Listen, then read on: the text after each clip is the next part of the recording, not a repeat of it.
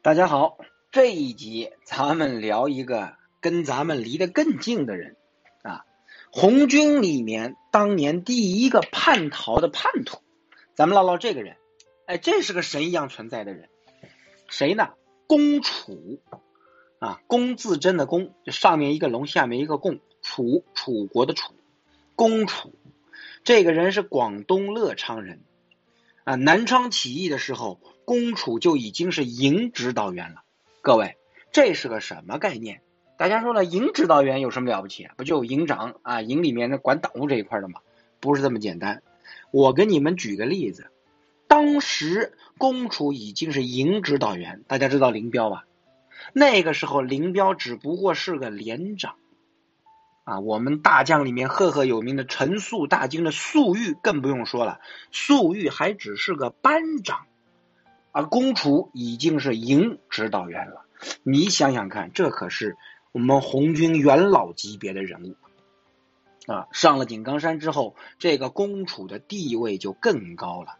他是红四军前委委员兼二十九团团长，哈，各位，这个职务就是搁在现在这个时候，都已经是属于比较高的级别了。一九二九年。广西百色起义之后，公楚成为了红七军的参谋长。当时政委是邓小平啊。如果正常发展下去，那公楚绝对是开国元帅、开国大将级别的人物。但是事与愿违，世事弄人，造化弄人呐。红军长征时留了一部分人在南方打游击，哎。公楚也留了下来，他是仅次于陈毅的领导人之一。但是万万没有想到，如此高级别、高地位、高层领导的公楚，他叛变了。至于公楚为什么叛变，原因至今不得而知。啊，貌似他曾经对一些职位安排有过意见。并且一直耿耿于怀，心里面绕不过这个坎儿。加上这个公楚他本人就属于那种革命意志不是特别坚定的类型。各位，简单的说，这哥们是个墙头草，见人说人话，见鬼说鬼话。如果大家有兴趣看看他的照片，啊，哎，我这好像有张照片，回头我就把他做咱们这期节目的这个节目的那个片头照片啊。就能看出来，这个人还真有点尖嘴猴腮的样啊！红军长征是最最困难的时候啊，危急存亡之秋。可能公楚当时一来对他自己的职位安排不满意，同时觉得对红军不抱有希望了啊！中国有句古话：“识时务者，识时务者为俊杰。”于是公子公楚他级别再高，还是最终选择了叛变。公楚叛变后，并没有受到特别的重视，啊，红军没太在意这个事儿，因为红军大部队已经转移了，他的利用价值不算太大。于是，我们蒋委员长象征性的给了他四十个兵，封了个剿总游击司令的虚职。可不被重用，那我们公司令当然是非常着急的了。可以说，他立功心切。公楚决定对南方游击队领导人陈毅、项英下狠手，争取立一个大功。于是，公楚带着手下装成游击队，又让国军配合了一下，假装击退国军。啊，南方游击队只听说老首长公楚叛变了，但是没有证据啊。如今看到公楚卖力的打国军，哎，大家都感觉哦，原来是个假消息。啊，是为了分化咱们游击队，实实在在老首长公楚还是咱们这边的红军，哎，公楚希望获得游击队的信任，借此找机会抓住陈毅跟项英，但是事与愿违，后来计划失败。这计划失败之后，真面目露出来了，游击队这才真真正正认清了公楚的本性。如此一来。公楚的利用价值就更小了。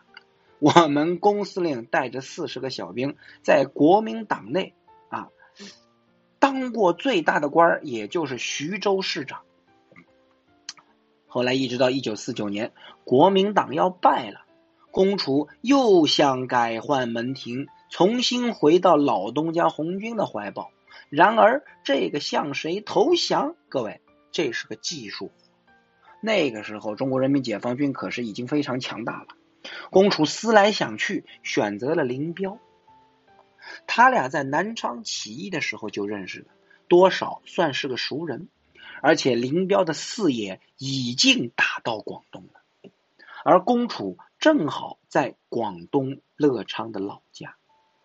但此时的林彪级别太高了，公楚只是国民党的小喽啰。你想想看，当年级职务职级都比林彪高，一个营级指导员啊，一个是连长。如今林彪已经是开国元帅，而。公楚还在国民党里面当一个小喽啰，自然他没有资格惊动林彪。广东乐昌解放后，公楚只得向县人民政府投诚。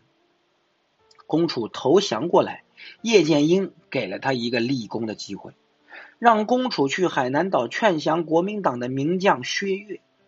因为公楚与薛岳是老乡，还算是熟识啊。公楚经过香港转船去海南，哎，这个哥们儿又发挥了他墙头草的经典本色。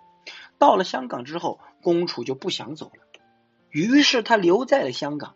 估摸着公楚是想明白了，自己也没什么利用价值，万一不能说服薛岳，估计他在国民党那儿下场好不了，在中共这边下场更惨。此后。公楚便留在了香港做生意，一待就是四十多年，啊，直到一九九零年，公楚想回老家落叶归根。哎，这个时候机会还算不错，因为他和邓小平一起发动百色起义，都是老朋友。在邓小平的亲自过问下，公楚回到了广东乐昌老家，当地政府还拨了一笔钱给他修了个二层小楼。毕竟，公楚在革命早期还是有一些功劳的。再说了，没有功劳还有疲劳，没有疲劳还有苦劳呢。